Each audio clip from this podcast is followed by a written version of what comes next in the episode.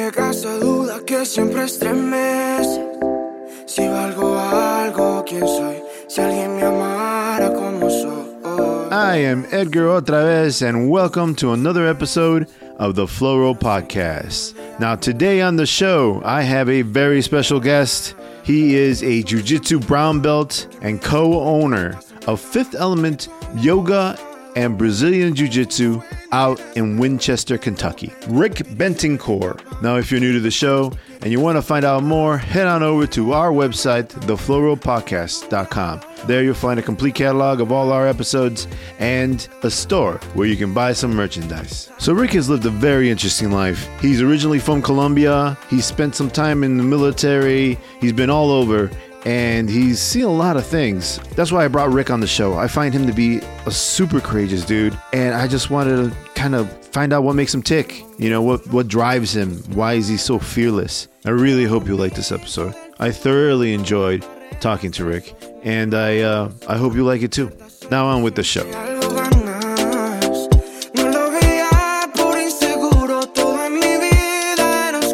So, welcome to another episode of the Flow Roll Podcast. I am Edgar otra vez, and today on the show I have Jiu Jitsu brown belt, owner of Fifth Element Yoga and BJJ out in Winchester, Kentucky, Ric Betancur.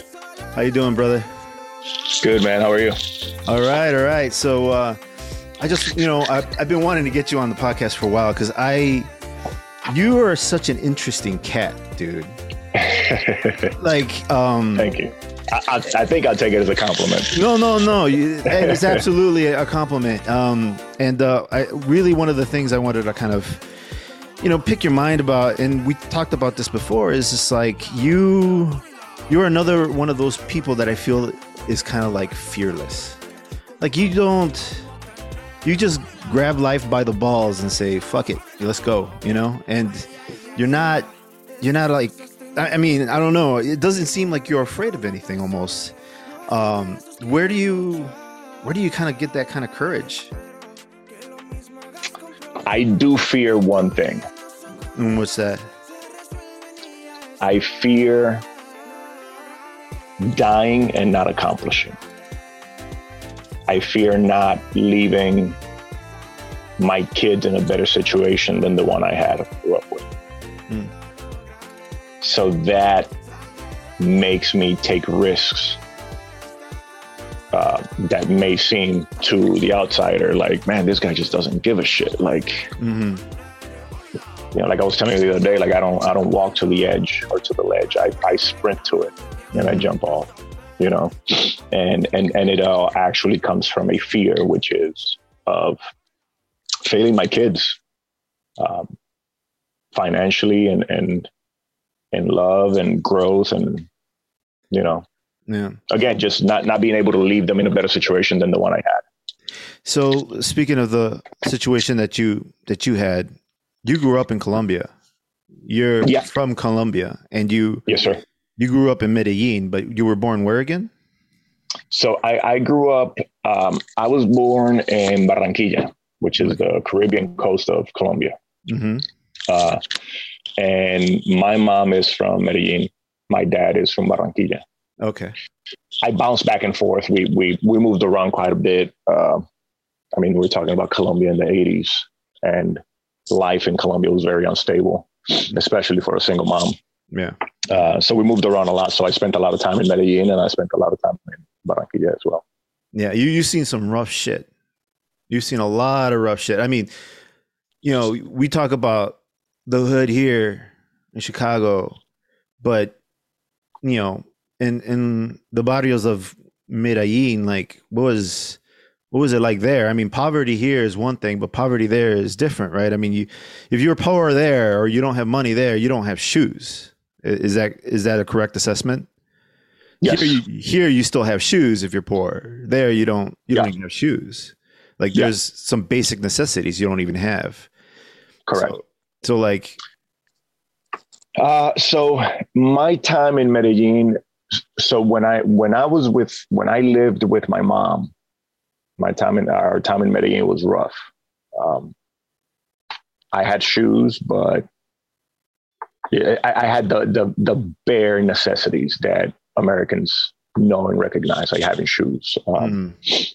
My mom worked a lot of jobs, um, so I spent a lot of time by myself. Um, she taught me how to cook when I was like, I don't know, four years old. Jesus Christ. Like I would walk home from school by myself, um, Yeah. turn the stove on. You know, she would leave me all the measurements and everything for rice and beans and you know plátano and yuca, and Mm. I would get home and I would cook for myself. And a lot of times I wouldn't see her. You know, I'd, I'd go to bed and I mean I would see her in the morning. Yeah. You know, but you know, Yeah. So is didn't that see my mom a whole lot. I spent a lot of time solo. and it's and it's rough there. So like you you put up with a lot. Is that what kind of drives you? You don't want to see that for your kids then, huh? No. Um, so yeah, um, yeah, we went through a lot. Uh, my mom was a maid. You know, she worked at bars at night. Night. Um, we, I, I grew up watching my mom beg people and family to let us stay at their house Yeah. you know and so that was um it could shape you Yeah, dude. Seriously. So dude, and, like and, and and and and i also grew up watching family watch her beg and say no yeah, you know yeah. It's because so like the other thing too is like when there's someone like that with so much desperation, you they're afraid. They're afraid what they're bringing into the house, and so it's the, it's messed up. It's not cool. so the reason why uh family would turn their backs on us and, and again we're talking i mean we're talking colombia in the 80s which at the time probably might have been 30 or 40 years behind the united states right? So we're talking like really old school old country. Uh, but uh, my grandfather my mom's dad he was the oldest of like 27 brothers and sisters. And he was the he was the uh, what do you guys call him? The, uh, the patriarch. Yeah he was he was the, the top of the food chain Yeah. um, when when his dad passed away uh, from what i know at a very young age uh, for my grandpa and so what he said was law and when my mom left home uh, my understanding is that my grandfather said to the whole family you know you can't take her in that is fucked up. Yeah. And everybody would listen. The only person that wouldn't listen was my great grandmother, his mom. Mm. She was the she was the only one that had the balls to stand up against them. Obviously, because that's mom. You know what's he gonna do? Yeah. But she would be the only one that would give us food, or you know, uh, my uncles and aunts and stuff. You know, they would they would receive us for the day. They would feed us, and but as soon as it got dark, you know, we had to be on our way. Yeah. So then you what at what age did you come to Chicago? Or into the States? 1995. 1995. Wow. And did you start coming to high school here or how old were you then? So I came. Because you're a relatively mm. young guy in comparison to me, at least. So How old are you? You're 40. I'm, I'm 46. I am, I was born in 82. Okay. I believe I'm 39 right now, 39 or 40. Okay. And I came here in 95. So I was uh, about 13 years old. I don't know. Yeah. So you so- something like that. so like you were saying you started uh eighth grade at one point and then you went into high school here. Okay. Yeah, I started eighth grade. Um, and what was the culture shock for you, man? You came here, you, you where did you land? it was rough. So obviously I landed in Florida like all Colombians do, but or did at least back then. But I I, I ended up in Chicago with my mom and when it, it was it was it was crazy. It was crazy. So there there's a couple of things that were crazy. Uh, one, I I am this kid from the Caribbean that speaks a very different Spanish from everyone else in in Chicago, right? Like Yeah. I, uh, you know, we moved to the South Side in Chicago, which was predominantly, and by predominantly I mean like hundred percent Mexicans in school. uh, um, so, so I didn't speak Spanish, uh-huh. not to them at least, right? What? A- Did he, you didn't speak didn't Spanish? They- no, I didn't speak Spanish. I, they didn't understand what I said. They didn't understand any of my Spanish. That's crazy. It's not that So different. in a. It's very different. Well, I mean, you, you got the voice, right? You, you guys speak with voice. No, no, that's Oh, no, that's that's that's Medellin. Oh, okay. So you don't speak with that. Um, Okay, you used to. No, uh, yeah. Uh, so Barranquilla um, accent is like like a mix between Dominican and Cuban. Uh-huh. I mean, obviously all Caribbean islands, but Yeah, yeah, yeah. So yeah, there's a lot of letters that we eat up or just don't pronounce at all. Like there's a lot of uh, there's a lot of like street slang that like people would be like, "What the fuck are you saying, man?" Yeah, yeah, yeah. So anyway, um, um, so yeah, when I got to Chicago, I, I didn't speak Spanish, and I didn't speak English. Oh, that's So I was- I horrible. was- So I was in a bad spot. Oh, so it, it, it's one of the reasons I had to learn very fast, right? Because I, I, I wasn't able to communicate with the kids in the neighborhood. So I started, um, I just like, just fully jumped in, you know, and I, and I was in the streets every day, like, because I had this, like, I'm this kid from Colombia, right? And like in Colombia, much like in Mexico, from what I hear from my friends, um, you know, you leave right after breakfast and you don't come back until midnight, you know, yeah. shit in Colombia, sometimes I wouldn't come back until two, three in the morning, you know, as a as a seven, eight year old. So I, I got here and I started doing the same thing, just being out in the streets. And I just totally immersed myself in, in, in the culture and, and I learned English fairly quickly and I started learning how to communicate with Mexicans. And I, I, I learned I learned all their all their slang Yeah. pretty quickly. Yeah. So yeah, so that was one of the crazy things first arriving here. The second thing was my mom when I got here put the fear got in me about gang members, and um,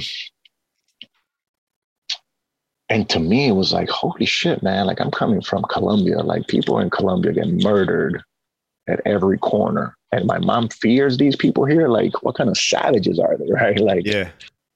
But turns out that she just wanted me to to walk a better path i guess. She had a lot of fears for me growing up.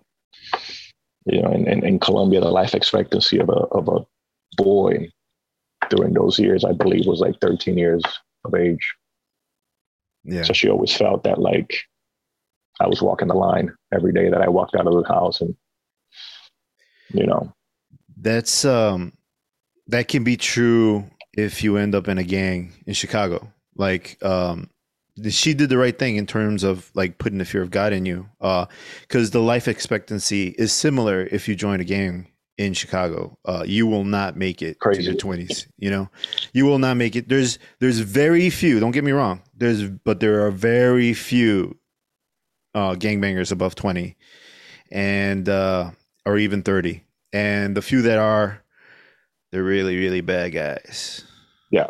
or you know they've they've managed to step away and and luckily not get themselves murdered in the process. Because there's there's a it's a there's a pretty rough hazing from what i understand. I've never i've always stayed away from that shit myself. Um but uh yeah they're that it's it doesn't compare to the violence you probably saw in Colombia.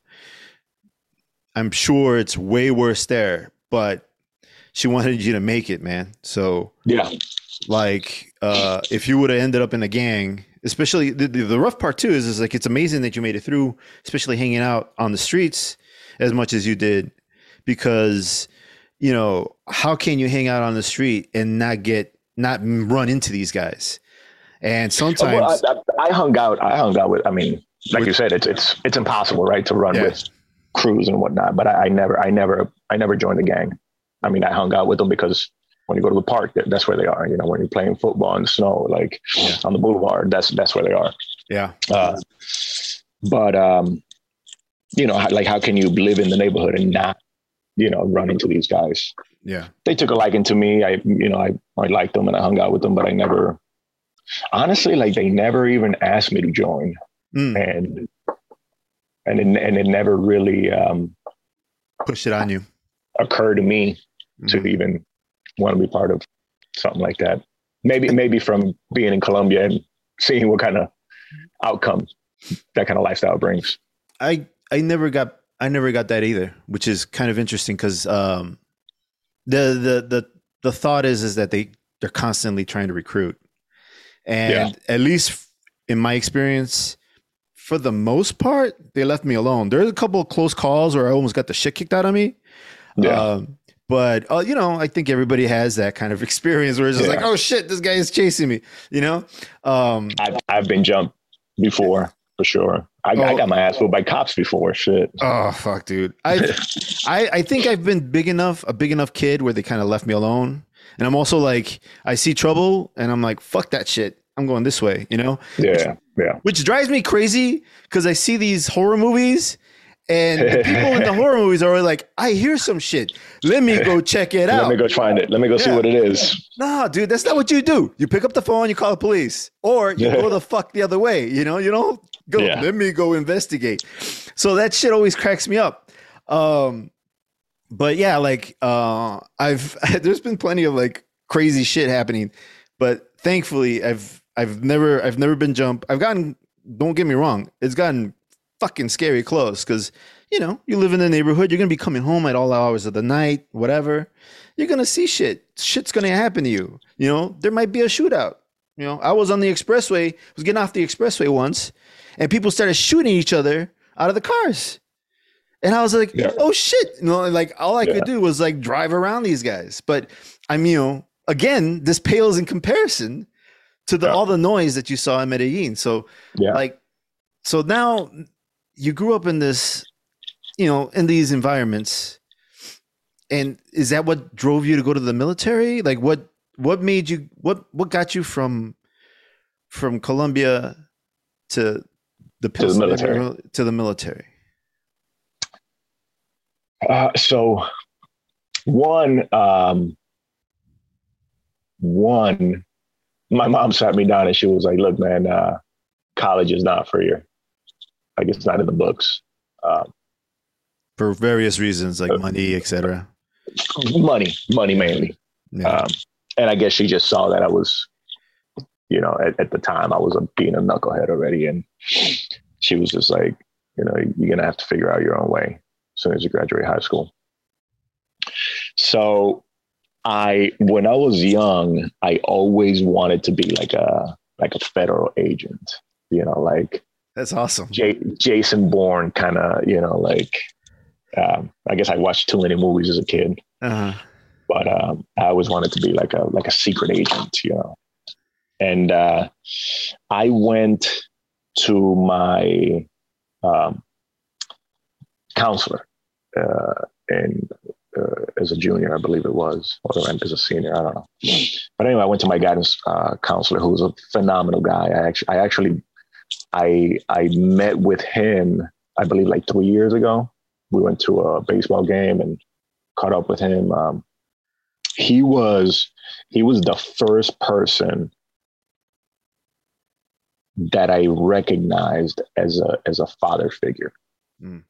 Um, I, I, you know, needless to say, I, I never met my dad and never really had a, a father figure or a male figure that to help guide me in the right direction as a young man.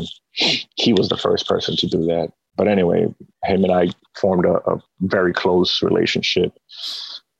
But anyway, I went to see him and he was like, what do you, what do you want to do? And I was like, well, I'm not ready for college. Uh, and he asked me, what do you want to be? And I said, I want to be like a federal agent, secret agent. And he goes, well, you got to join the military.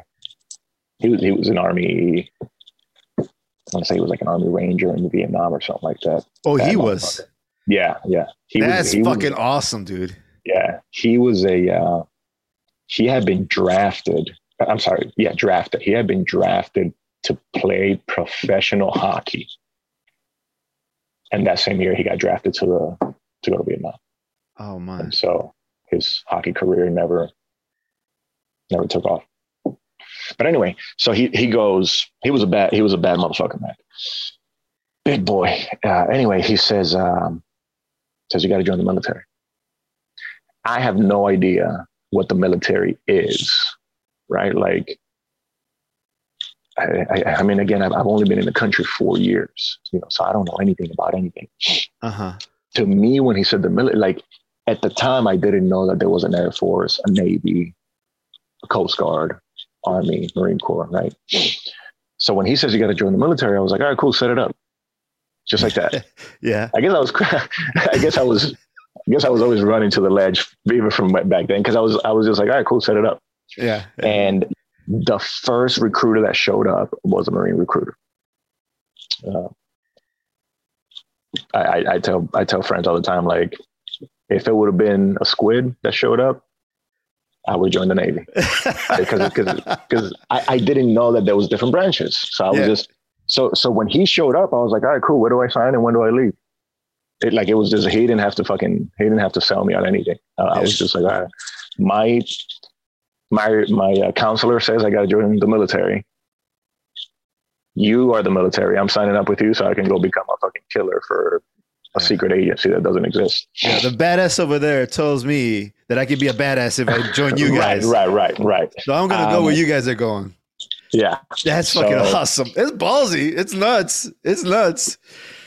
I didn't have any other options. You know, my mom had already said, "Fucking figure it out, kid." So, so same thing. Uh, uh, you know, Marcos uh, my, my recruiter. I don't know if I can say his name or not, but uh, You can say his name recruiter. in- if you want, but I, I Mar- don't know. If, Marcos Marcos Estrada was my recruiter.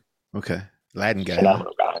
Uh, yeah, yeah. He, his office was over there by Curie High School by the mall. Okay. So uh, he became my recruiter. He started getting me ready. He was also the first person to introduce me to fighting. Way back in 1998 or 1999. Hmm. He was an MMA fighter. His brother was an MMA fighter. Wow. He's the first. He's the first person to introduce me to to fighting. So anyway, he recruited me, and uh, I fucking shipped out July 4th of 2000. I was in San Diego, stepping on the yellow footprints. July 4th, 2000. Wow. And are you? Do you regret any of it, or are you? You think No, you, you thank God for that, huh? I wouldn't do it any other way. That's amazing, dude. But you've also you've seen combat though too, right? So Yes, sir. Yeah, I was in. I was in Japan when 9/11 happened. you were in Japan. weekend. That's wild. I was in Japan, yeah. When 9/11 happened over there, it was like I don't remember, but it, it must have been like one or two in the morning over there, midnight. I don't. know. It was night. It was nighttime, and it was a weekend, so we were all fucking drunk and partying and shit. And people started running up and down the halls, and they were like, "We're getting attacked! We're getting attacked!" And we're thinking we're getting attacked in Japan, and we're like, "The fuck." turn on the news, turn on the news, and we turn on the news, and everybody just fucking, we all just sat there in fucking disbelief, like, holy fuck, we got attacked yeah. on U.S. territory, not fucking some embassy or like. And then, uh, you know, there there was a couple of guys in my unit that had family that died um, Mm. During that event, and literally the next fucking morning, we're packing up, we're heading to Guam. And how'd you go? we well, we went to Guam. We stayed over there for a month. I was in jail in Guam for a while. What? Yeah, Oh, well, we don't have to talk about that if you don't want to, but I don't care. It's, it's been a long time. It, it, it was it was it was dumb military stuff. Um, well, I mean, you're a young guy, right? Yeah, know, yeah. I'm I'm I'm 20 years old, maybe. You know, you know, like especially with the military strict as it is, I'm sure that you could look at your commanding officer cross-eyed and that'll land you in jail. You know, I mean, it's just, I'm sure. well, well, this this was a little more serious than that. Uh, you say I was cutting you some slack, man. No, so I ended up in a bar fight. okay. So the last the last night that we're in Guam, we're going back to Japan. The last night, my my XO says, "Hey Betancur, do you want to go out to town to drink?" I was like, "Well, we can't. They got us on lockdown because they know we'll do something stupid." So you know, because usually the last weekend before you leave anywhere, they'll be like, "Motherfucker, stay locked up." You know, we don't we don't have any, we don't need anybody going to jail. And he goes, "I'm the fucking XO. Let's go." Oh, I said, "Well, what do you want to do?" He goes, "I want to get in a fight." I said, uh. "Say no more. Let's go." This is this is my XO who is who. The XO, for those of you that are listening that don't understand who, who the XO is, in the Marine Corps is, uh, he is the like a commanding, I guess, lieutenant for the entire company. So he commands about hundred people or so, 130 people. So he's he's he's no fucking he's no young punk like me, right? yeah. This is one of the top dogs saying, "Hey Betancur, let's go fucking get in a fight." Let's go pick a fight. So me and my homie uh, Zamora, another Marine, uh, Uh, and him, we checked out. We went. Fucking, I ended up hooking up with some girl at the bar at the Hard Rock. I ended up hooking up with this girl. I forgot about the fight. Uh, the XO hooked up with another girl. She forgot about the fight. Zamora was on a mission to pick a fight. And, uh, you know, he picked the fight, and before you know it, uh, hit Zamora and myself are in fucking cuffs in the back of a squad car in Guam. And the XO was trying to get us out of it. He was like, I'm the XO. I'll make sure they get punished. I'll make sure they pay for this. You know, he's like selling them the whole package, and they're just like, nope, they're going to jail. wow. So we get locked up that night, and we're thinking it's supposed to be just a quick overnighter, right? Drunk, two drunk Americans, you know, let them sober up, shoot them out. Yeah. Dude, we were there for like fucking a month. well, they're trying to make an example out of you we now. we no man, we love we so we got lost in the system. Oh, uh, we we miss movement, which is a big deal in the military. Missing movement means your company or your battalion shipped off somewhere and you didn't go. Right? It's it's almost as bad as going AWOL. Uh, we miss movement, you know, and this is a this is Guam. You don't get a fucking phone call. You don't get dick. You know, you, nothing my my buddy, my my homie Zamora had a fucking broken hand. oh, It was it was horrible. It was it was anyway, we ended up we ended up getting out of there. We had some funny shit happen while we were in jail. Uh, we thought we were gonna get killed or raped in there, but we dodged a bullet with that one. Then when we finally got out, uh, this sergeant major picked us up and he takes us back to base. He doesn't say a fucking word to us. Nothing. We get out. He gives us some keys. He goes, That's your vehicle. That's your house. You call me every day at eight in the morning. Tell me you're still alive. Other than that, I don't want to hear from you. When I call you, it's because I got a flight for you to go to meet, meet up with your unit. So we're like, All right. So we walk in this house, and me and Z, we got this fucking house all to ourselves a, a full fucking house, not an apartment, not a fucking, not a barracks, not a house fully stocked with liquor and food and the whole shebang. And he gave us a fucking car. And we're like, what the fuck is going like? Is this like uh like the the the feast before they chop your head off kind of thing? You know, like this is in an Air Force base, by the way, which I mean, fuck, Air Force base is beautiful. It's heaven compared to a Marine Corps base. The mess hall, you know, where you eat breakfast and stuff, it's open 24 hours wow. they they cook they make your eggs to order not the marine corps does not do that they give you real mashed potatoes not powdered mashed potatoes it was it was heavenly Why the But why anyway. the hell did they get the special treatment? it's the air force man they're smart you know? oh, is that what it is? They're Yeah. brainiacs. Uh, yeah um, the marine corps we we don't get dick we didn't even have armor vehicles when we were in iraq what? we didn't have armor vehicles but anyway um we had armored vehicles, but they're supposed to put these other plates on top of them to make them, I guess, more armored. Yeah, yeah. Um, yeah, we didn't have that. That's nuts. But anyway, so so finally he comes up to us. He goes, "All right, I got you guys a flight. You, you're flying out tomorrow." It took a week, so we were just hanging out. We were on vacation for a week, you know? going to the gym and going to the hall 24 hours. You know, that was open 24 hours a day. It was, we had a car. It was great. We fly over to Japan. We get back to the barracks, and of me and Z, I was the higher rank, so I got called. My phone rang. I'm being called to the to the CO's office.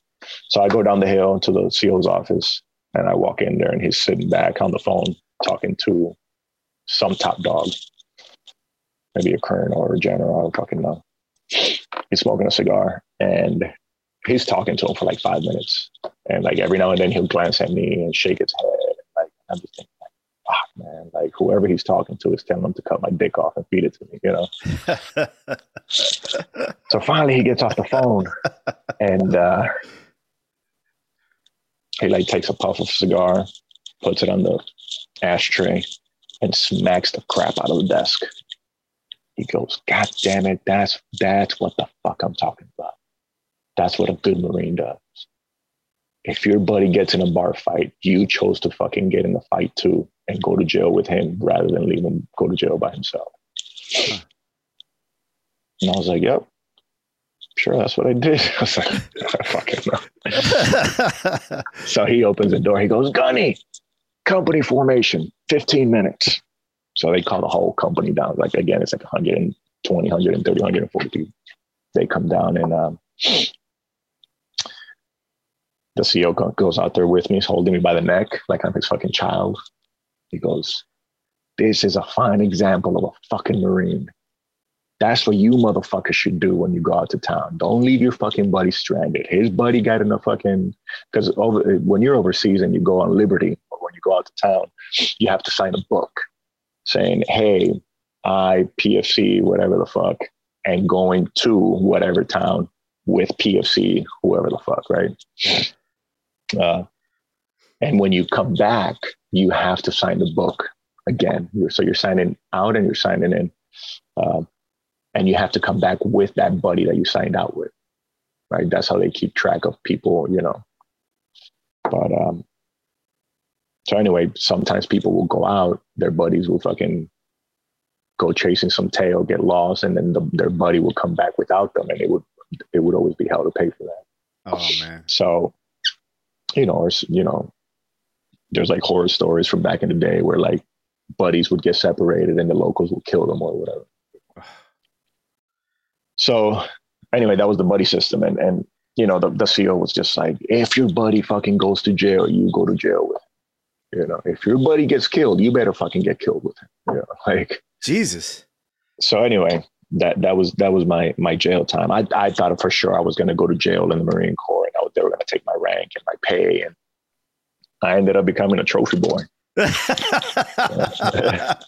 this is how you get in trouble with your Yeah, friends. exactly. Yeah, exactly. Not by yourself, with your friends. that was but yeah that was uh, so so anyway uh where were we so so so then we right after that we came back to the us and they sent us on vacation which i think they had it all fucking planned all along but they sent us on vacation. It was supposed to be like a 10 day vacation or something like that. Wow. and like two days later they fucking called us back. So like yeah you guys you boys are deploying so get your asses back. So everybody had to fucking fly back. Damn. and uh, as soon as we flew back it was like pack your shit. It was uh it was um there was like there was like this fucking letter that they literally fucking plaster on the wall in front of the phone. And they you know they fucking they put you on the phone and you call your mom or your dad or your wife or whoever your significant other is and you literally read that letter. Like it's it's not a personal phone call where you're like hey mom you know i'm checking i'm out of here you know i love you i'll see you whenever. No it's like you read exactly what's on that fucking letter. Huh. And you know there's no there's no there's no like wait for for your parents to say something. There's no like you you read it there's a or, or um, at the end you know goodbye whatever and then boom you hang up. Because they got you know another fucking 800 motherfuckers lined up to do exactly the same thing. And there's people watching you know and there's there's uh I want to say there might have been MPs there, you know, in case you fucking open your mouth, I can drag your ass straight to jail. Wow. But uh, yeah, so we made the we made the phone call and the phone. I don't remember. This was a while ago, but you know, something along the lines of like, "Hey, mom. Hey, dad. I'll be deploying. I cannot tell you where I'm going, when I'm going, when I'm coming back. All I can tell you is I don't know what the fuck, you know. And like this again, it's this scripted thing, and as soon as you're done, you hang up, and that's it. Dude, that's like that's not only an ordeal for you, but it's like a it's a it's a real like it's a real emotional like task even for your for your family members for your loved ones because i mean they have to hear this and they can't ask you questions they can't have a conversation with you and this could be the last time they hear from you yeah yeah i, I, I can i can imagine it being pretty traumatic for a parent to get that kind of phone call jesus and then you're but, gone but, and you don't know when they're going to hear from you again if ever Mm-hmm. And it's just months of them wanting to know where their son or daughter is at. Mm-hmm. Yeah. Yeah. So, and, and, you know, from the other side of the coin, I understand why the government has a need to Absolutely. do something like that, right? Because we're about you, to invade a country and no one knows, right? Like this was happening. Like they were still discussing whether we were going to war or not. And we were already fucking packed and ready to go to war. You know, like we were already on our way to that place. Yeah. Uh, and and you know, um, the American people didn't even know, you know, that we were already over there fucking getting ready to tear shit up. Yeah. Um, you know, because the Marine Corps is the only branch that the president can deploy without having to get the okay. Oh, really? I did not know that. Yeah. So the, the Marine Corps is the, the only military branch that the, that the president can be like, yo, homie, go fucking wreck shop. Yeah. He doesn't have to get Congress to to okay. Holy crap! Everybody else has to get the okay. So then, like, what's what's the mortality rate like for Marine Corps? Shit, I don't know, man. So here's the other thing. Like, I when I got out, um, you know, so our unit got hit pretty fucking hard in Iraq. Um, but anyway, my point is, uh, when I got out, I was done. I was just like, I don't give a shit, you know. Like I, I talked to a bunch of my buddies that like got out and like all of a sudden fucking became military and government gurus. Like that's not me. Yeah. you know, like I, I, was fucking done. Yeah. You know. Uh, so people can fucking I, I probably sound like an idiot, you know, talking military shit because I seriously don't fucking remember a lot of the military jargon and you know, like well, it's years ago now, right? So I mean, it's been a long time. And, and again, when when I got out, I was out. I moved on with my life. Yeah. You know. So, but, but like you learned a few things by that point. You're out of the military, and you learned brotherhood, and you learn to live for the moment.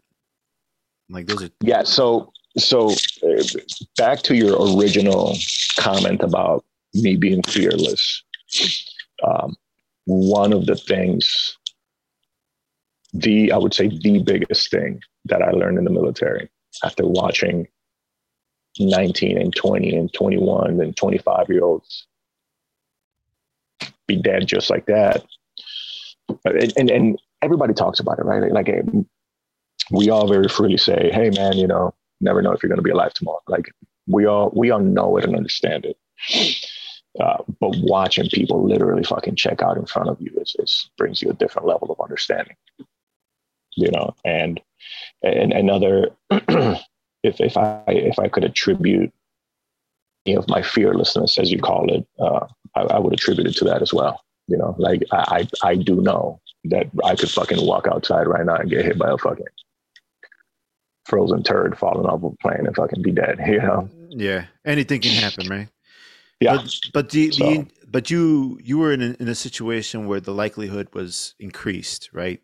but that kind of but now you're just kind of more aware of it so like you know you don't have to be in that scenario i mean you you were in that scenario you made it through you were you were in a scenario you're a very lucky man if you think about it you were in that kind of situation time and time and time and time again from the moment you were young yep all the way Yeah. up, to, you know, all the way up till you you got out of the military. You are a lucky rabbit, my friend. You have you have a rabbit's and, foot and then and then in the fire department, in the fire department. Like, yeah, so like, running running into build, burning buildings. so like, there you can't attribute all that to luck. There's some of it. Some of it's got to be some smarts, right? Some of it is like, oh, you have like you have an intelligence that says this is dangerous. You know, I can I can manage this, and I know how because I've been in dangerous situations before. Do you think there's something Well, like I- that that you have like a like an instinct? Most definitely, most definitely. I mean, I again, I grew up in the streets. yeah, You know, um, in the streets, in the streets. If you're not sharp, you know, you uh, you don't survive. Mm. You you got you got to have. Uh, uh, I think I think I've gotten pretty okay at sizing up just about any situation in, in a split second. Which, as my therapist tells me, is maybe not a great way to live. It sounds like a very stressful way to live, but I guess that's just the way I'm wired now, you know. But um, so yeah, I, I, would agree with you, you know. So like um funny thing, um you know, the food is real good in the hood. So my fat ass makes it over to the neighborhood, you know, every couple of months to pick up Mhm. shit I shouldn't be eating, you know? Mhm. And um the first time I started I haven't done that in years. You know, like I, I left the neighborhood and haven't been in the neighborhood for I don't know, maybe a good 10, 10 years at least. Uh, for whatever reason, we started getting the the whole, you know, taste for weird stuff like birria and you know, pan de, you know, pan and conchas and all that shit. Carnitas. carnitas, because the carnitas are only real good in the hood. So Yeah. my At, chub at, at five in the morning. at five in the because They morning. sell, because they sell out by 5.30. Oh, not only that, dude, but if you get if you get if you get there like at eleven o'clock, those carnitas, if there aren't any if there are any left, they're all dry and hard. And Yep. you don't want that shit. You want Yeah. you want to be there And at the latest. the- yeah. yeah, yeah. You at the latest, you want to be there at seven o'clock, pick up your carnitas. But Yeah. all that aside, uh, so you know, I go down in the hood. You know, I went actually the first time I went, I went to go get you know like a beef, right? Mhm. And I show up in the in the neighborhood. First of all, the beef was shit. Um, they, I was like, what happened to this place? This place used to be the bomb, and now it's just crap, you know. But I show up in the neighborhood, and it was like nothing has changed Mhm. everything looked the same the same the same dude. I mean maybe the houses changed a little bit right? You know some houses got knocked down other things came up you know. Cars look a little Mhm. newer right? But Right, right. but like it was like all the same characters playing the same roles except with different faces. And i'm like what the Yeah. fuck is this? It was weird. So i get off the car and dude i didn't know how to how to walk. I didn't know how to be in the neighborhood dude. I was like like spooked out i, I had no chill bro like i didn't even know how to walk anymore i was just like dude i You're- haven't been in the neighborhood in so long i You're, lost you're, uh, you're that lion that, that's been in the zoo for too long. Go back to the jungle and you're like, where's yeah. the popcorn at? yeah I'm, I'm, I'm- thinking, I'm thinking of uh, Madagascar. yeah, yeah. Oh, abs- absolutely, dude. I would, I would get eaten up by the other lions. So, like, I do, like, and I knew, I knew this much. I knew that when I started walking around and talking to people, that I stuck out. And I was just like, "Fuck, I stick out." Like, that's the worst. Because if you stick out, that's not good. You know, you, you're, Yeah. you're you're calling attention to yourself, right? Yeah. People are gonna be like, "Well, what's with this guy?" You know. Um, I've uh, I've gone back several times now. Um, not for anything other than food. Uh, not not to like kind of sharpen my instincts or anything, but I've chilled out a little bit. I'm a little more, less, like sore thumbish. You know, like I'm not sticking out as much anymore. But Yeah. at least I, at least that's what I think. But uh, but yeah, dude, it's um, it's weird because I think I think you lose a little bit of that, right? Yeah, for sure. For sure. and and I don't know if I want to. And, and part of me, so here's here's the here's the kind of the dilemma that I'm dealing with. It's like you need some of that, just in life, just in general, no matter who you are, you need a little bit of that. You need a little street smarts, right? Yes, But you know, there's there's but it's also okay to lose it. I think to lose Ye- some of. yeah, it's okay to lose some of it, uh, Yeah. but you got to have a little bit of it. And For sure. how do I teach this? How do I teach this to my kids without endangering them? You know what I'm saying? I don't think you can. You have to put them in some danger in order for well, I them to learn mean, this you shit. can't, you can't, you can't, you can't teach a kid that is not from the streets how to be street smart. I don't think so. I mean, I could be wrong, Yeah. but No- eh, you know, you can't, you can't teach a boxer what it feels like to get punched in the face without it- putting them in the ring to get punched in the face. Right? One hundred percent. we can we can try to teach them based on stories right and our own anecdotes but i mean we all know how that works out kids kids never listen to our stories of hey you should do it this way because that's what i went through like they got to learn through their own you know And the other thing too is it's like I don't like glamorizing this this situation. These these situations we didn't want. You know, Right, and, and that's why and and that's why i said you know it's okay to lose that street sharpness because to lose it means that you have removed yourself from that environment Hmm. which should indicate that there's some growth that you have moved from it Yeah. so And to it- lose the sharpness I, I i mean i would welcome it yeah. i think Well, that's because you're a man who lived the life. You're the man who's been in that, so you can say that. And there are some fools that'll listen to a rap song or watch a little movie on TV and think, "Oh shit, that's badass." right It's like, no, motherfucker. You know what it's like to be shot at? Like, you, Yeah. it's fucking scary. you know, yeah like the bullets are real. They they kill people. You know. speaking of uh, you're, we were talking about getting jumped earlier i got jumped in, in new jersey uh and i shit you not man i, I got jumped by like a hundred motherfuckers man Oh fuck, dude. Me and my homie we got jumped out there How'd you outside of a club how'd you make it out? Uh what did oh I ended up with stitches on my head. They they beat they beat they beat the fuck out of me with corona bottles. Fuck. Um. How old were you? And my homeboy ended up with like broken ribs, I think. Uh I was 21 or 22. 21, 22. Fuck, dude. Yeah. So I've That one that one I was like, fuck, I'm not making it out of this one. That is fucking scary. I've never again. I've again. I've seen shit like that happen. Like I was, I was hanging out in the front of my house on a stoop. Right, and there's this bar across the street from where I live in the neighborhood. So I'm hanging out, and it's me and my cousins and some friends, and we're just we're kids. I'm like 13. We're shooting the shit. Right. It's like 9 10 o'clock because you know it's the hood. Yeah. So we're hanging out, and this is this is like you know 9 30, 10 o'clock, people are just starting to come out. Yeah, exactly. People, you know, and especially in that time, you know, cars are driving by, the music is pumping. I think it was like, you know, Friday. Everybody's driving by, everybody's got mixes and and house Yeah. playing out of their car, right? And so we're hanging out in front of the stoop.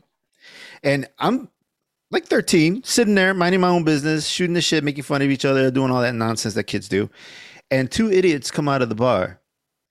And I don't know what these idiots did but I think actually one guy was just like hanging out. There was one guy who was actually the troublemaker. The other guy just happened to walk out with him. And when when these two guys came out of the the the bar, slowly, well, I shouldn't say slowly, it happened really fast, but little by little, like a bunch of bangers started coming out. And I kid you not, in seconds, there was at least a hundred motherfuckers Hmm. On each corner throwing oh. bottles at this bar where these fools were at. The one guy took off. The guy who started all the shit, he took off. The other dude was too too drunk to even know what the fuck was going on. He got fucked up. He got bottled up and, and all that shit. These guys, they didn't cross the street. They were just throwing shit, dude. It hmm. was it was crazy. So we're sitting there and we it just it was like magic. It just happened, right? And we didn't even have time to run into the house. Shit was full on war. Yeah. We run into the house, you know, and we wait for all the noise to chill out. Then we peek out to see what happened. And it was, I kid you not, like 10 seconds later, it was done. Hmm. They just disappeared. Disappeared, Yeah. Yeah, they went into gangways. They just fucking manhole covers. Who knows? You know, they went. They were gone, just as Yeah, fast. when- yeah. It, it's a, something very similar happened with that situation in, in Paterson where we were getting jumped and, and I was a, I was a big I was bigger back then. I was big into weightlifting and I was able to start tossing motherfuckers and nice. I, I dragged my homie out of out of the because there was one mob taking care of me and, and he had his own mob that was fucking stomping on him. So I pulled him out and we fucking ran off. And by this time I was already kind of like lightheaded and like I had lost quite a bit of blood and and he and he my boy was just blacked out. He was like, "Yo, B, we killing," it," you know, like, and I was like, I was like, "Yo, I'm I'm fucked up, man." Like, and and he finally kind of came to and he looked at me. He goes, "Yo, B, they fucked you up, son," you know, and I was like, "Yeah, man, like, let's go."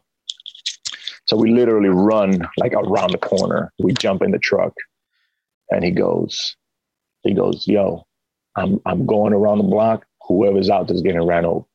Oh Jesus. and I'm, I'm in the passenger seat, fucking barely holding on to myself. And we circle the we circle the block. By the time we fucking came around, it, it looked like nothing ever happened. Everybody was gone. Everybody's You know, gone. I, motherfuckers went up in the trees. I don't know what they did. They went in the sewers like Ninja Turtles. I don't know. These motherfuckers was gone. yeah. You know, and uh, yeah, so yeah, it, it, it's, it's it's it's crazy how shit like that happens in the hood, and two seconds later, Yeah. I, I just I couldn't like even as a 13 year old I couldn't understand how quickly they came together and how fast they just disappeared. I'm like, where are these guys? Where did they go? Yeah. Are they jumping into people's houses? They're probably jumping into people's houses, garages, you know. Like Yeah.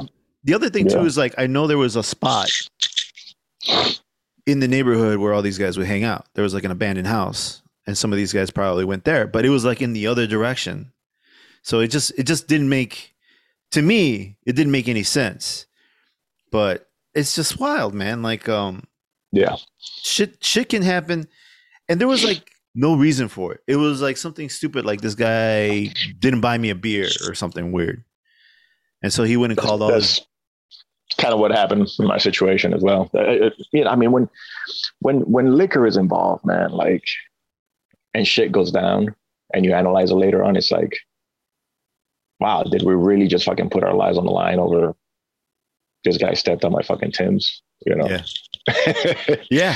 and, and you know, literally, like in the hood, motherfuckers get killed for stepping on somebody's Tim's. Or at least back in the day, they did. Yeah. Barney ones, you know. Um, W- Wearing the wrong jacket. Wearing the wrong jacket, dude. Uh, well, you know, I, I remember back in the day too in Chicago, you know, kids getting killed for their Jordans. You Mm. know, back when they were, you know, So I made the mistake of wearing a black and gold jacket in my neighborhood. In in that neighborhood, you don't wear that. Or at least in the right, neighborhood that I grew up, you don't wear that. uh, And uh, my my mom bought it for me, you know, for for Christmas. She doesn't.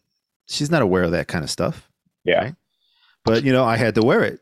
So I was constantly, constantly ducking and, and watching out and trying not to get fucking jumped. Yeah. But it was like I made it real apparent. I made it real. I made it real apparent that I was not banging. That I was. Yeah. That I was. You know, like I dressed up nice. I, I Yeah, made sure yeah. I didn't wear anything that. The only problem is, is that fucking jacket. That jacket Yeah. got almost. There was one time, I got it got real fucking scary, man. Um, but it, you know, nothing like actually getting jumped. Just you know, yeah, this guy stood in my face, and I was like, I'm trying to pass, and he's just like standing in front of me. I'm like, dude, I'm like fucking 13. You know, yeah. They don't give 20. a fuck. They don't give a fuck, No. man. No, and this guy's like a 25 year old guy, 20 year old guy trying to fucking Yeah. beat on a little kid. I'm like, dude, what the fuck, man? Yeah. You know, and so you know, but it's just like this is the kind of shit that happens. This is the And, kind of and shit. and those are the things that, like you said, make you sharp, make you street smart. And you know, how do you teach your kid to recognize those situations when they don't have to walk around like, oh shit, I could get jumped at any given moment? You know, like you, you just can't teach that. yeah, and Yeah. and you don't want to put them in that environment. Right. I mean, It's, it's it's why we work hard. It's why we move them to better neighborhoods. It's why we move out of you know, so that they don't have to experience something like that. But So I guess as as as we're talking about it, like it, it's kind of hypocritical for us to go through all those lengths to get them out of that environment and then be like, "Yo, be street smart." Like, like okay, you moved me out of the hood. You sent me to a private school. Like, what the fuck you want from me? You know? Yeah, yeah, yeah. It, it Right. is hypocritical, but it's just like you also you know that eventually they got to be out on their own, right? Yeah, yeah, And they're gonna have to Yeah. deal with you know shady shit, you know, being careful coming out of you know bars because they're gonna they're gonna go to bars. They're gonna- they're gonna be people, you know, and they're Yeah. gonna they're gonna talk to the wrong person. They're gonna. It's just uh, there's no uh, Well, I, you know, like we can teach them to an extent, right? Like your kids and my kids, they have some street smarts until a street smart motherfucker walks in the building. you know what I'm saying? So like when they go off to college and to their fucking bars and whatnot, like yeah, they're they're gonna be street smart around their other college educated friends until that street kid walks in the in the bar and then Yeah. they're no longer the street smart kid, you know. yeah, yeah. So there's levels to everything, I guess. For sure, for sure. So then, you guys just going back to the to the to the whole like Betancur timeline. So you get out of you get out of the military and you start bouncing around the states. Well, I did a lot of bouncing around while in the military. I, did- I did a lot of hanging out in, in Paterson, New Jersey, up to no good. I was everywhere, man. Yeah. I was I was everywhere in the states, up to no good. Um, when I got out, I was gonna move to New Jersey. I had a girlfriend at the time over there that you know we thought, but that didn't work out, and I ended up back in Chicago. And when I ended up back in Chicago, I got a job as a personal trainer. I was doing construction at the same time with my stepdad. I was going to college. Nice. Uh, I had already been doing, you know, so so if, if we go back in '99, when I was introduced to jujitsu, I started training at, at a school in Berwyn or Cicero, Berwyn, uh, called uh, Combat Do, Combat Do Jiu Jitsu with um, Bob Schirmer. And at the time, I was training over there with uh, he was he was a fight organizer, so he had a lot of pretty good fighters over there. He did a lot of fight events for MMA when MMA was first coming up in the U.S. Um, Shonie Carter. Oh, Shoney. Carter. Was- I want to say he was like a maybe a purple belt at the time. But anyway, then when I joined the military, I did a bunch of different martial arts with friends and through the military system and all that. And then when I got out, I reconnected with my recruiter who was training at a park, you know, the park district, you know, they always let you borrow space. And so I started training there with him. Uh, then I got away from it for a while. I got I got a little bit heavier into bodybuilding. I was competing as a bodybuilder and everything. And then when I finally uh, realized that bodybuilding wasn't really going anywhere, I, Brooke was like, I had already met Brooke. I, I was going through a divorce. Um, and Brooke was like, Brooke, so I mean, we're talking a 20 year span. I meet Brooke, who is now my wife, as you know. Yeah. Um, she's training with Shonie Carter of all people uh, for some MMA fights. And What? so I saw She was training yeah, for MMA. That's how I met her. Yeah, that's how I met her. Man, And you know, Brooke is a badass woman. Yeah, she ain't she ain't chopped liver. Yeah. Yeah, she's gotten soft now that she had kids, but she she's uh, she's bad. yeah.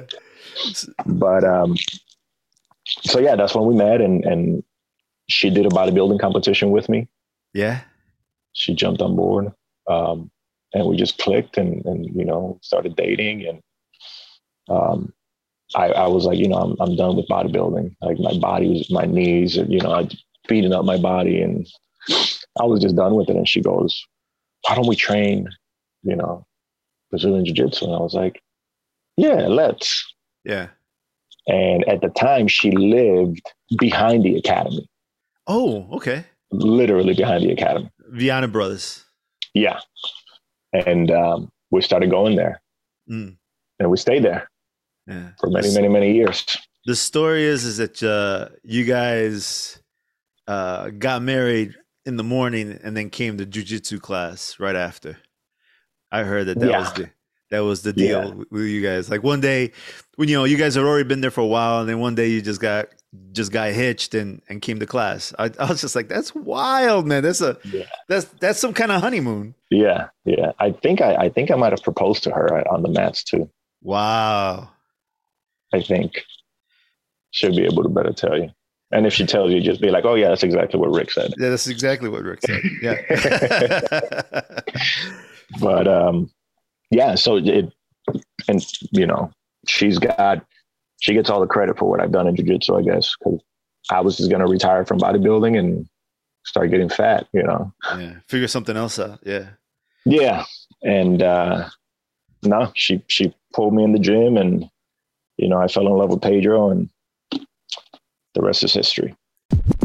Now, we interrupt the podcast to let you know that if you're building a website and you need a hosting service, Bluehost is definitely the way to go. If, especially if you're building it in uh, WordPress, for example, it's the hosting service I use for my website, the Flow Roll Podcast, and they're super dependable, never had a problem, easy to use. I highly recommend them. Make sure you use the referral link in the description so that Bluehost knows I sent you. Also, the music you're listening to here comes from Epidemic Sound. Now, Epidemic Sound is a great service which allows you to get licenses to music with a very affordable monthly plan. It's great. And you can get a 30 day free trial if you act now. With over 35,000 tracks and 90,000 sound effects, you will find all that you will need for your projects. When you head over to Epidemic Sound, make sure you use my referral link in the description so they know that I sent you. Now, I just recently started using Monday.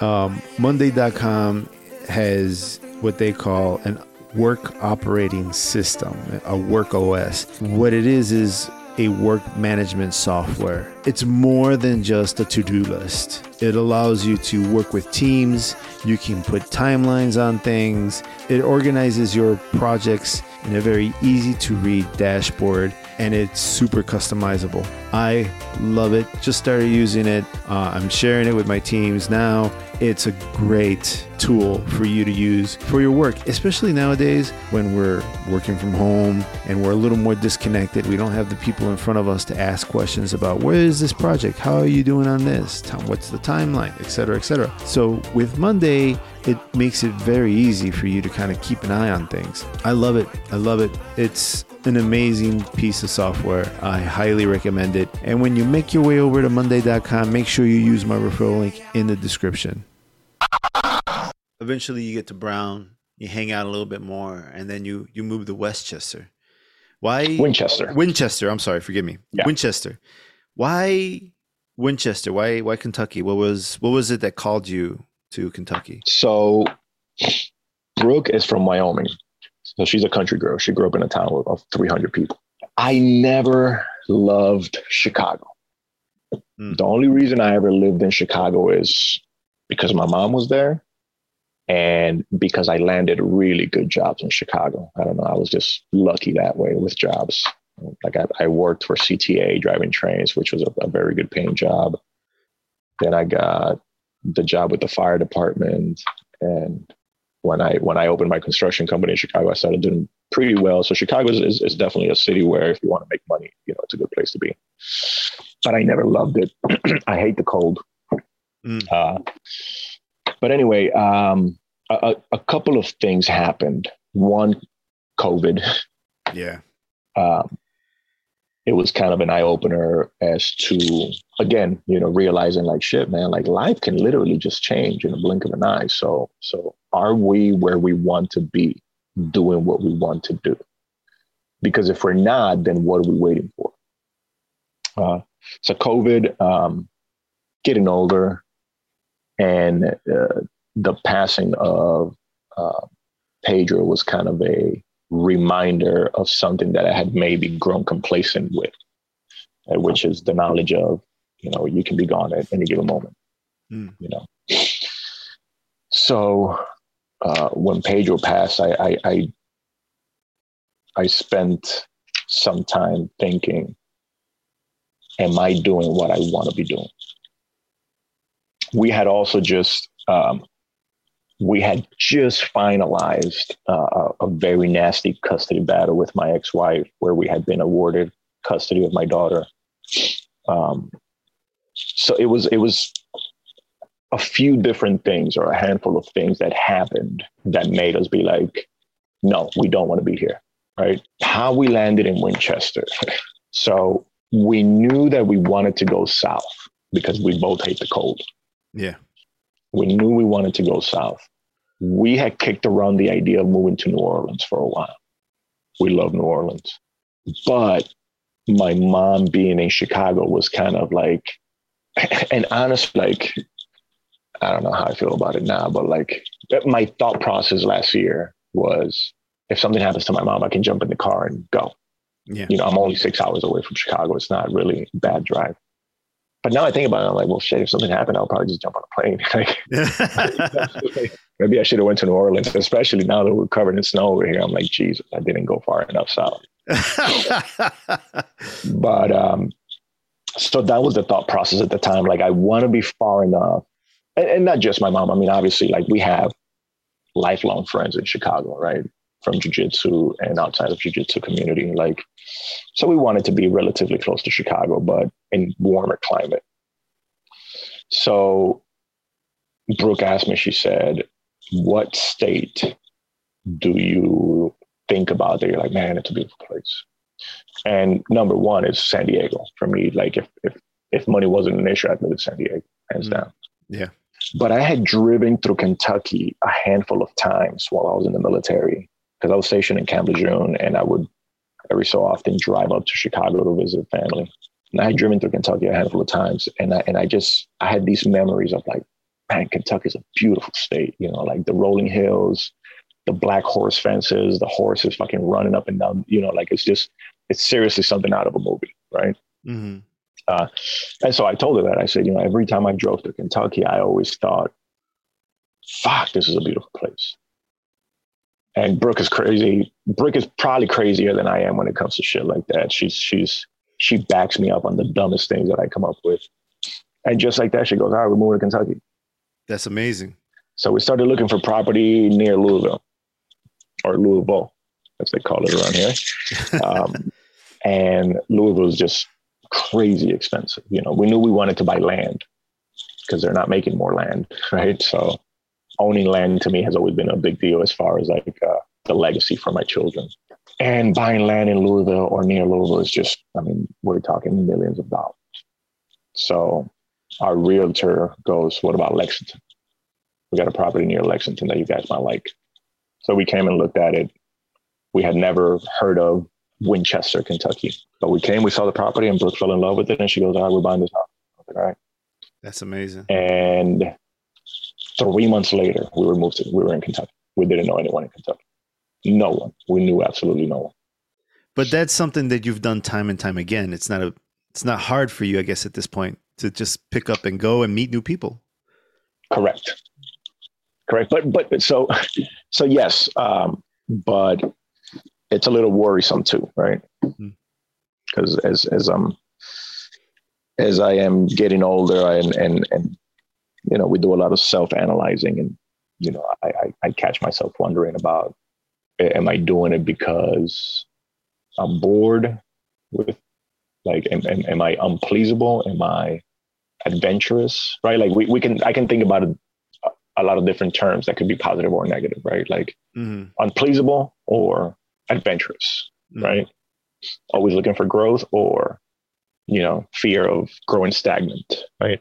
But yeah, uh, we came here and our our our initial plan was to come out here, live off the grid, and open the gym. And uh, we're not living off the grid. Living off the grid is fucking hard, man. Like it sounds it sounds real cool. yeah. Sounds poetic, Yeah. but holy shit, it's hard. Well, you know, if you're living off the grid, there's no Netflix. So There, yeah, there's no internet. Yeah. You know, there's no water. Oh yeah. yeah, yeah, shit like that, Yeah. right? No water, no electricity, all that kind of weird stuff Yeah. that you actually kind of grown accustomed Uh, to. and yeah and and it, and and you need money it's funny you need money to live off grid right? See, like that would be one thing that would make me think that living off the grid would be attractive because I would think, oh, I don't need money to live off the grid. shit you need money to live off grid man That's fucking. we very nuts. we very quickly realized that out here. There's no such thing as living off grid right? Like there's always going to be someone knocking on your door right? Do you run electricity or do you fucking light candles every day right? Because if you're burning candles are you making your candles? Are you making wax? Or are you buying candles? You need money to buy candles. Yeah. you're burning kerosene you got to buy kerosene right? If you if you don't have a well on your property you need to pay someone to come out and dig a well for you so you can have your free water and you need Right. money for that. you need money for that. You need How- money to install a septic system for all your shit, fencing for your animals. Fencing costs money. Animals cost money. They get sick.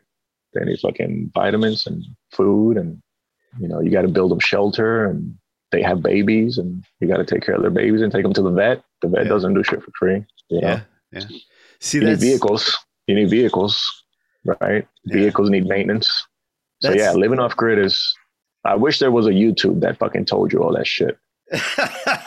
You know, like you watch all these people on YouTube, like we're living off grid. Like, yeah, are you making six figures, fucking building computers on from from from your off grid home? You know, like yeah. From your van, right, yeah. But yeah. That's Yeah. been quite the, the the learning curve for us living out here with animals and whatnot. That's funny because everybody's like, "Oh, living off the grid, that's the fantasy. That's the, you know, the government's not going to be watching me. I don't have to pay for this. I don't have to pay for that. Gonna, you know, it's all bullshit, huh? I mean, think about it. Your tooth falls out. Yeah. You need a crown. Mm. How much is a crown? Fucking three grand, four grand. Yeah. If you don't you have got to make money. Yeah. yeah, yeah. If you're living off grid, that means you're not working for anybody. You're not working for the man. Living off the land. So you can you can live you can live without that without that tooth, or you can go get it fixed and pay some money. Yep. Yeah. Yep. That's rough, So- man. So then Yeah. tell me. So then you get to to to Winchester, and you start thinking. Did you move there with the with the idea of opening the school, or did you get there first and then be like, oh, you know, I think I'm going to open a school? So my my my retirement plan has always been a dream of owning a gym. Uh, so yeah, we, we came out here with the idea of opening a gym. Nice. Uh, and initially we wanted to open the gym on our property.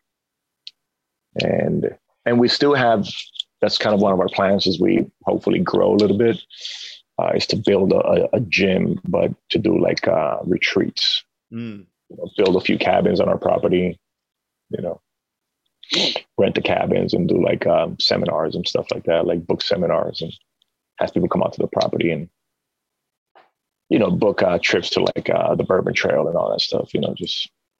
Um, so initially we wanted to build on the property, but then we found, uh, so when I transferred to the fire department here, we started, I started making friends with the fire, uh, with the firefighters out here. And as I ran the ideas by them, they were like, well, because we don't, we live in the country of Winchester, I guess you call it. Like, like we don't live in the city of Winchester because we have land. So we live out here, they call it living in the county. We live in the county. We don't live in, um, as I was talking to these guys, they were like, well, it's going to be hard to open up a gym out in the county. Why don't you open it in the city? And I kept getting the same the same kind of reply from everyone, like it's going to be hard opening in the country, you know, or in the county. I thought it would be super appealing be- because it's in the country, right? Like you you you look out the window and it's fucking all trees and you know. So I thought like who doesn't want that, right? But that's me thinking as a Chicagoan. That's Yeah. me thinking as, as somebody from the city. I'm not thinking as a local, right? And everybody's like, yeah, nobody wants to drive out to the county to go to the gym, right? Like the people that live in the city, they don't want to drive out to the county. So I started, I started kind of reanalyzing things and, and we started looking for property in downtown Winchester. And we found one that we had really liked. It was two stories, and we got beat on that uh, on that bid. And then the second building that we found, we found it by just walking around, and it was a for sale by owner. We called them, and we got a pretty good deal on the building. We bought it and started gutting the place out and rehabbing it, and you know, getting ready to open our gym. What I loved about that is that you bought the building. The building is yours. That's Yeah, that's yours, so you can make something of it. You know, like renting. There's nothing wrong with renting. Don't get me wrong, but uh, there's there's a lot wrong with renting. well, I was trying to cut people slack, but yeah, There's a lot- well, I mean, it, uh, there's a lot wrong with renting, right? Um, well, first off, it's not yours. You got a you got a landlord. You got to do what he wants you to do. You can't do everything you want to do. Like Yep. gutting the place, there could be problems with gutting the place. The guy might not let you. Yeah. Well, and and you know, even if they did, like, are you going to want to put that kind of money into a building that's not yours? Exactly. Right? Are you going to want to build new bathrooms and run on new electrical and put new hardwood floors in if the building doesn't belong to you? But more importantly, is that owner going to try to kick you out five years from now? Yeah. You know, Or, or is he gonna or is, the or is the rent. rent gonna go up every year right? You know? He sees you're uh, making money, you're doing well, and he wants a piece. yep. So every every year every year that the rent goes up guess what happens to your memberships? They have to go up. Hmm you know so brooke hates that. She despises that. So the idea of opening a gym in a building that we didn't own was never even an option That's amazing. That's and it's smart. It's really it's really Yeah. smart. I mean, there's some situations where it's unavoidable, right? Um, Yeah. But but you managed to be pretty much the only jujitsu school in town, right? yes for now yeah For now, until you yeah, start making black belts, and then you guys, your black belts are going to start trying to open schools across the street. and I'm, I'm and i'm okay with that. I'm okay with that. But um, yeah, there, there's there's a jujitsu gym in Richmond, which is about 40 minutes away, 40 minutes south, and then there's a bunch of gyms in Lexington, which is about 40 minutes uh, northwest of Winchester, and then there's Georgetown, which is about an hour and change.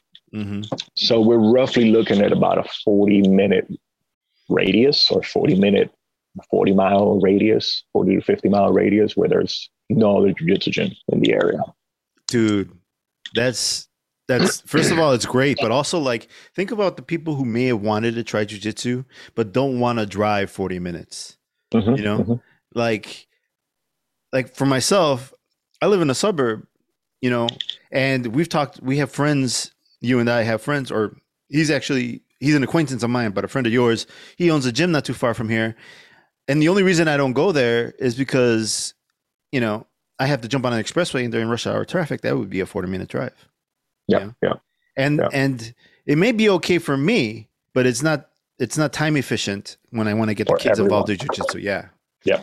so Yeah. you being in town for your locals to come and do jiu-jitsu i mean wouldn't it be fantastic if the whole town knew jiu-jitsu That'd be great. that'd be one It's- badass it's- town It's it's it's a great I mean it's great to be the only ones. yeah It's scary too though, right? Like like why is it why is it that there's no jiu-jitsu in town? because we're gonna fail miserably, right? Uh-huh. Like, um, so we we know that it's gonna be a slow process, being that we're the ones that are, as you would call it, paving the way, right? Like we know it's gonna be. I mean, the there's there's a gym here. Um, I believe it's like a Taekwondo chain. They have like four or five gyms, Hmm. and that's that like that's it as far as martial arts goes in this town, right? Uh, Mhm. And they're killing it. Those guys are killing it. I mean, that guy's got it figured out. He's got buses that pick kids up from school and brings them to the gym. He, I mean, he's he's making money. wow that's smart Yeah, but liability, I don't know that I would. hmm One of my employees driving a bus gets in an accident, kills 20 kids. Hard pass. Yeah. Insurance on that must not be fun. yeah But anyway, um, yeah, it's it's very exciting to be the ones that are paving the road, but it's also scary to think like th- there is there is a possibility that we won't be around two or three years from now. You know, which I won't accept that as an option, but Yeah. you know, it always exists. Well, I mean, that's always uh, you know, fuel for inspiration, right? Yeah. You know, it makes you uh kind of think for answers and figure out how to how to be not only a good business but a good a good teacher and and be smart in your marketing and try to bring people in. Yeah, and, and, and which you are doing. Like you're you're working with with a lot of like from what you told me, you were working with a lot of people trying to figure out ways to get not only adults, but yeah, but also get children in there so that they can learn the the benefits of jujitsu. Yeah, so I'm I'm I'm working I'm on putting a program together for the fire department. Uh, I'm put I'm working to put a program together for the police department here in Winchester. That's amazing. Right now, as we speak, we're we're negotiating a deal with a, a local daycare to teach their kids kind of like an after school program. We have we have people that are reaching out about teaching a yoga program at, at a high school. Nice. Um, so the the opportunity is there. It's it's it's up to us to pick up every stone to find the avenue, right?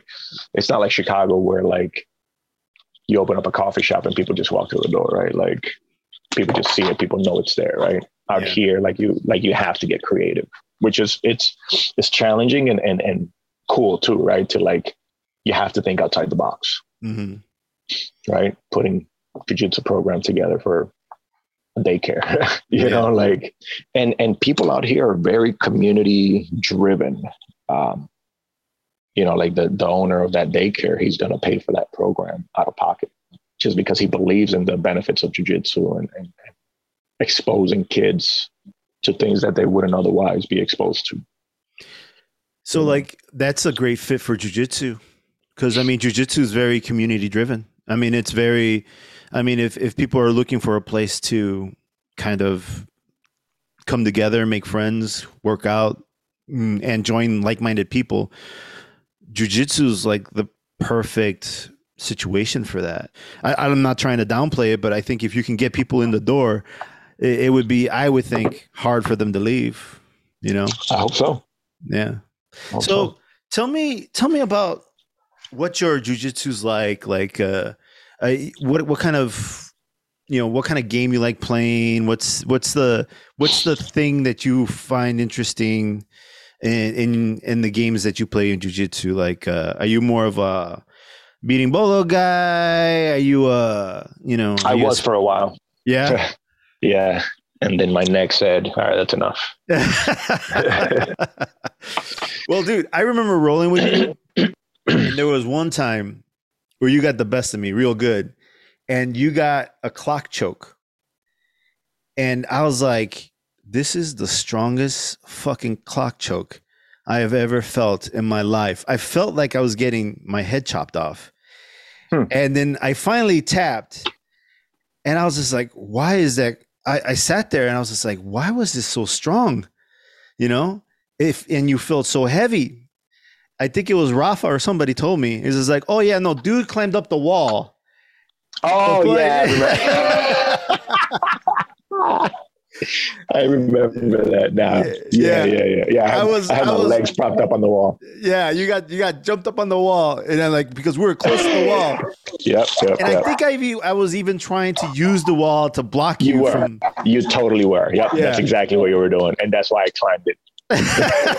you went Spider Man on that shit. You fucking Yeah. almost knocked me out, dude. I was like, I totally remember that. yeah. I woke up, I, I got out of it, and I was just like, whoa. You know, like when like right before, like you know, you're gonna go out, and you Yeah, and you yeah, finally. You, you get that when you get that warm, Yeah. warm, warm. Yeah. Yeah. That's exactly what I felt. I was like, I came up and I was like, holy shit, what the fuck was that? You know, why was it so strong? I never felt a clock choke like that before. and I think it was Rafa. It was like, oh, dude climbed up the wall. You know, just, yeah, yep, yep. I totally remember that. yeah, I was just Um, like, I was like, what the fuck, man? so, um, I love chokes. Yeah. I love chokes. Um, as far as my guard game or my or my passing game, I am super adventurous. Mm. I, I I like learning. Like there is so much it, it's so much fun for me to always be doing something different in jiu-jitsu Mm. you know so like i ha- i have my go-to's right like if if if i want to pass your guard like i have the one pass that i'm going to go to right but i i try my best not to. I try my best to like try something that i haven't done in a while or something that might be good ultimately like if if if i want to bring it all to an end like i love leg dragging taking the back and choking motherfuckers out. You Mm. know like that's that's that's my bread and butter. But again i i, I try so much to not do any of that. Mm. you know and what i'm doing now is i'm i'm trying to do a lot of attacks from mount Oh, interesting. and the reason why is because it's the system that we're going through at the gym right now. So we're getting a lot of drills and going over a lot of details that, you know, make your mount better and your attacks from mount better. But also I have memories of of Pedro mounting me or anyone at the gym for that matter. And none of us being able to get him off. You know, Mm. we're talking about a guy that was 165 pounds at best, right? At best. And and this guy mounted you and and he just felt like the world was on your chest you know? And as i'm as i'm getting older and lighter i'm like you know what? If, if i could be a little bit like him that'd be cool. Like if i could mount people and have people be like man like i just couldn't get you off of me. I was like because I, I always avoided mount right? Because You, I think you told me one time you felt that mount was limited in terms of attacks, that you have more options from side control, perhaps. Correct. Right. Well, and, and and and I still stand by that. Right. Like side control, you have options to go north, go to the other side, like take the back, mount. Like you got you got more. When you're mounted, you're mounted. Right. Like you got to start attacking. Right. Yeah. Um, the um, I lost my train of thought on what I was saying. I'm sorry, I didn't mean to interrupt. I know I No, no, Eh, it'll come back to me. Yeah. So like, yeah, the other problem too with mount is it, it's kind of it's kind of dangerous because you can easily lose it and end up on your back, right? Yeah. Well, yeah, exactly. Like it, it came back to me, um, and it has something to do with mounted. Uh, but yeah, you're right. Like uh, when you're mounted on someone and you lose that position, you more than likely ended up on the bottom. Right. So you have this position that's like a very good position. You mounted, and if you make a mistake, now you're on the bottom. Yeah. So you went from a really good position to a very bad position. Yeah. Side control, it gives you so much, so many options to circle, to, you know, um, it's, it's very a- hard to end up on the bottom when you're on side control, right? Uh, but back to my point, uh, the, what I had forgotten earlier was we had we had some big boys at our gym, right? Mhm. Like I was always training with you, I was always training with Hafa, um, Andrew later, uh, Juan. Right? Juan is a strong ox. He's not a big boy, but he he was strong. Um, in the night class, you had David Amin, right? Daniel, right? Uh, Mhm. Mitch, you know, like Jeff Hawks, you know, like Yeah. animals, right? Yeah. Big, strong Savages. animals. Yeah. Yeah, and and and I I never had confidence in my mount because I was always fighting all these big boys, and I, like, you know, if I mounted you, it was very easy for you to roll me over, right? Yeah. Or- or- Well, it's because again, you're right because I'm bigger, right? So your legs are, you know, because I'm, you know, because I'm heavy, especially like myself or, or someone like Amin that you mentioned. We're big boys, right? Amin, I think is like over 300 pounds. Yeah. That dude, you you mount that guy, your knees aren't touching the ground, and that makes it easier for you to get rolled, right? exactly, exactly. So And so I always I I, I avoided mount for for years because of that, because of the people that I was training with. I just could never hold a position.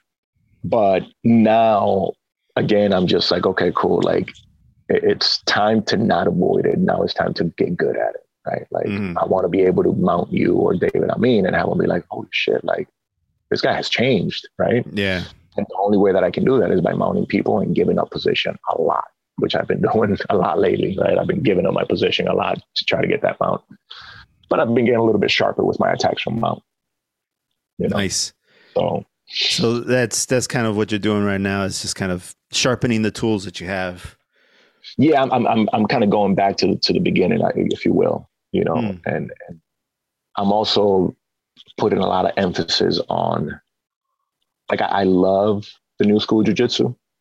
I really do, and and I still, I'm always on a learning path, right? Like, I'm always looking for something new to learn. Um, but I also love old school jujitsu. Yeah. And, and in fact, I would say I love it more, right? Because old school jujitsu, you can do it no matter what, right? Yeah.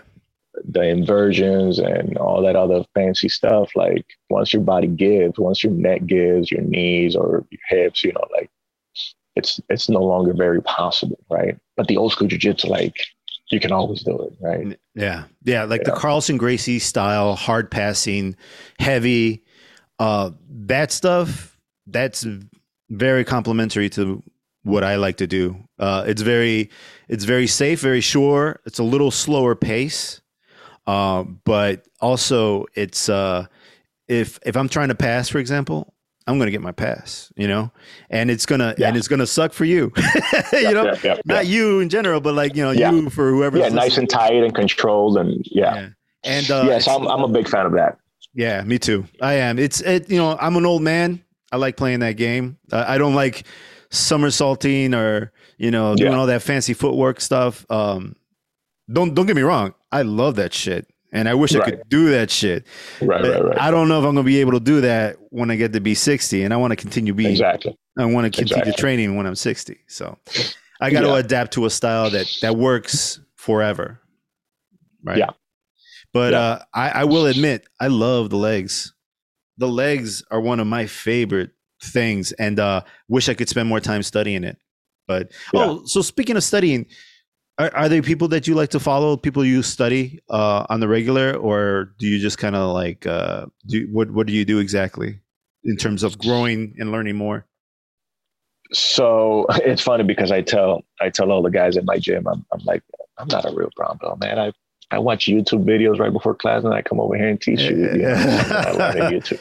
Yeah. Um, but that's kind of the ongoing joke at, at, at our gym. I'll be like, yeah, I just learned this one on YouTube. So, but uh, I, I think, I mean, the, the information is there, right? Yeah. Like, you know, back in the day, information wasn't so readily available, right? But now you have everything at your fingertips. Yeah.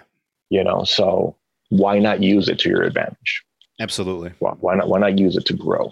Mhm. as far as who I follow, I love one of my favorite jujitsu practitioners is Rodolfo Vieira. Hmm. He's my favorite by far. Wow. I like. He's Uh, got, he's got speed. mhm. He's got speed. He's got strength. He's got pressure passing. Like to me, he's a he's a very complete fighter. You know, Hmm. he submits. He cha- I, I I like watching the the the big boys or studying the big boys because they chase submissions. Huh. They're not fucking chasing advantages or you come up on one knee and then I come up on one knee and then we do that until 10 seconds and then, you know, like like the, the big boys chase it, you know. Yeah, They're, yeah, they're yeah. always after the submission. Not to say that there aren't some small guys out there that don't, Mm. right? But that's just my my. I, I I'm a huge fan of Bruno Malfacine. You know, going going in the opposite direction, right? Going to like the small guys that are animals with the submissions and everything. I, I like Bruno Malfacine. I like his style of passing. I like his relentlessness in sweeping. Um, I'm a big fan, obviously, of, of the Mendes brothers and their teaching style. And I like them a lot too. In Yeah. explaining techniques. Um, everyone really. It- Yeah. There's like I, I don't just follow that, but I love Buchecha, right? Mhm. Um, but I don't just follow those guys. Like my my YouTube, if I if I crack open my YouTube, it's it's bombarded by farming stuff and jujitsu stuff, right? So like if I see someone that like you know the explanation says what kind of move it is, I'm like, oh shit, I like let me check that out. Like Mhm.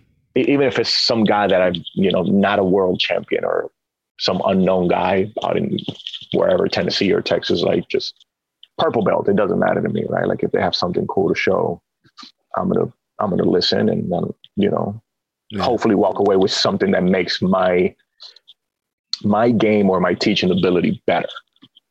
You know? I I do the same thing. Instagram.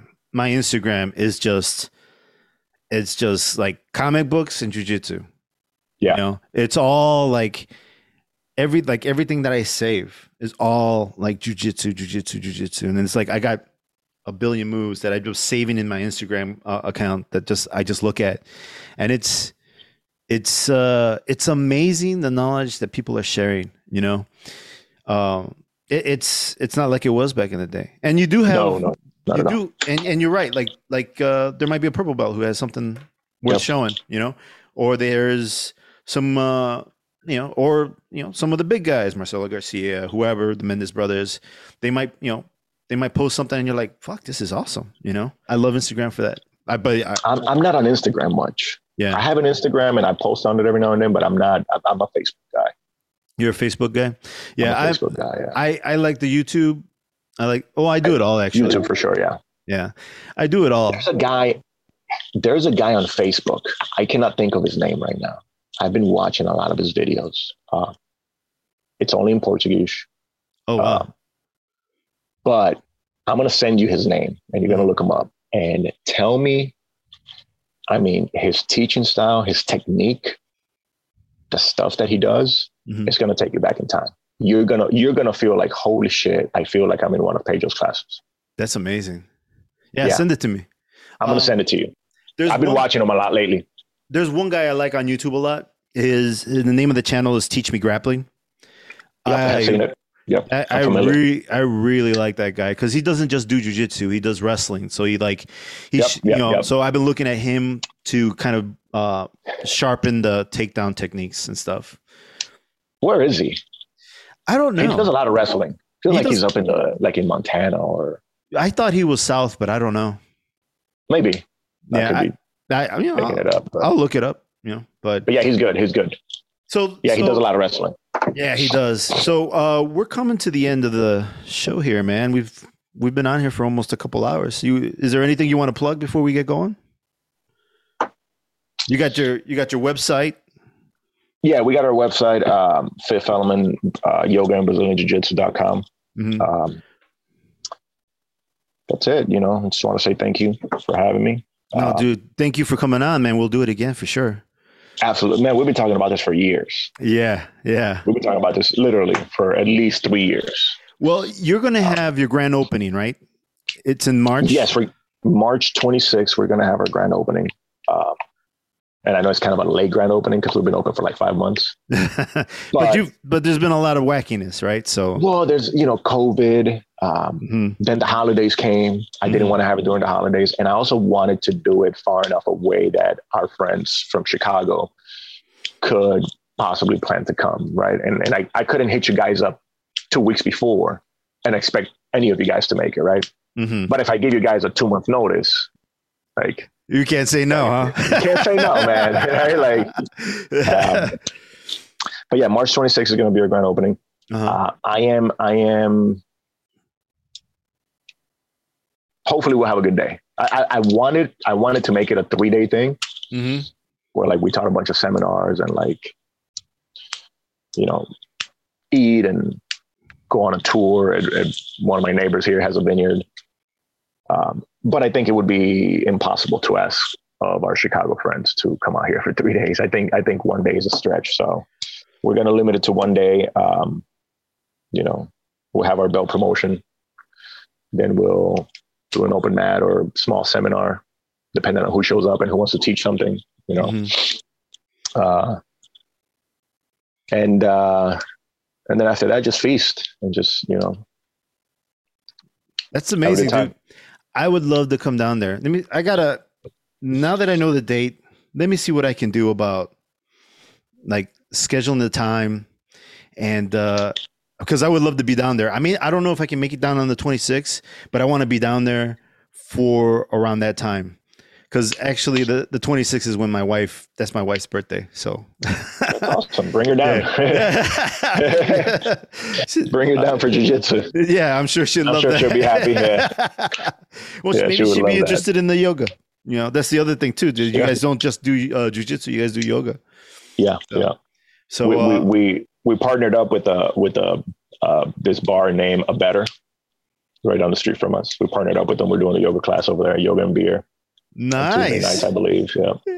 Yeah, we're, we're, we're again we're we're we're getting creative, man. Just Trying to grow both jiu-jitsu and yoga in the community. But uh, yeah, so uh, March 26th, uh, if you, the week before that, uh, I believe the week before that, my brother-in-law is going to be coming down from Montana. He's going to be teaching a leg lock seminar at the gym. Oh, I like that. So I'll get I'll get dates from him. If you cannot make the 26th, I'll send you whatever day he's going to be here, and if you can make that, you know that also be great. And it's going to be a free seminar. So that would be right up my alley too. I love that. Yeah. He's he's he claims that he's become quite a leg lock master. Oh shit! Okay. I'll make sure to tap off. He's talented. He's, he's very talented. He's very talented. Shout out to my brother-in-law, uh, Drew with Setsung. Uh, his music is all right. His jiu-jitsu is a little bit worse than his music. yeah, there we go. Shout out to shout out shout out to the whole Chicago crew, uh, all of our all of our jiu-jitsu gang, Daniel, you know, Daniel Bayana. Yeah. Thank you for everything you guys have done. That's it, man. All right, brother. Well, thanks so much for coming on, Ric. I really appreciate thanks. your time, man. And, and dude, uh, damn, dude, that's that's quite a life you have there, man. Um, I'm, I'm I'll be honest, man. I'm you've always impressed me with the type of person you are, and uh, I feel lucky for just knowing you, man. Thanks, man. I appreciate right. it. You've All right, been a good friend to me as well, so we'll stay in touch. Absolutely, brother. And I I promise I will be down there in March. I don't know what day, but I will be there.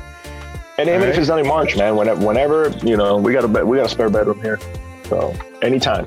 All right, brother. Thanks. I'll yeah. definitely take you up on that, man. All right, brother. All right. Take care.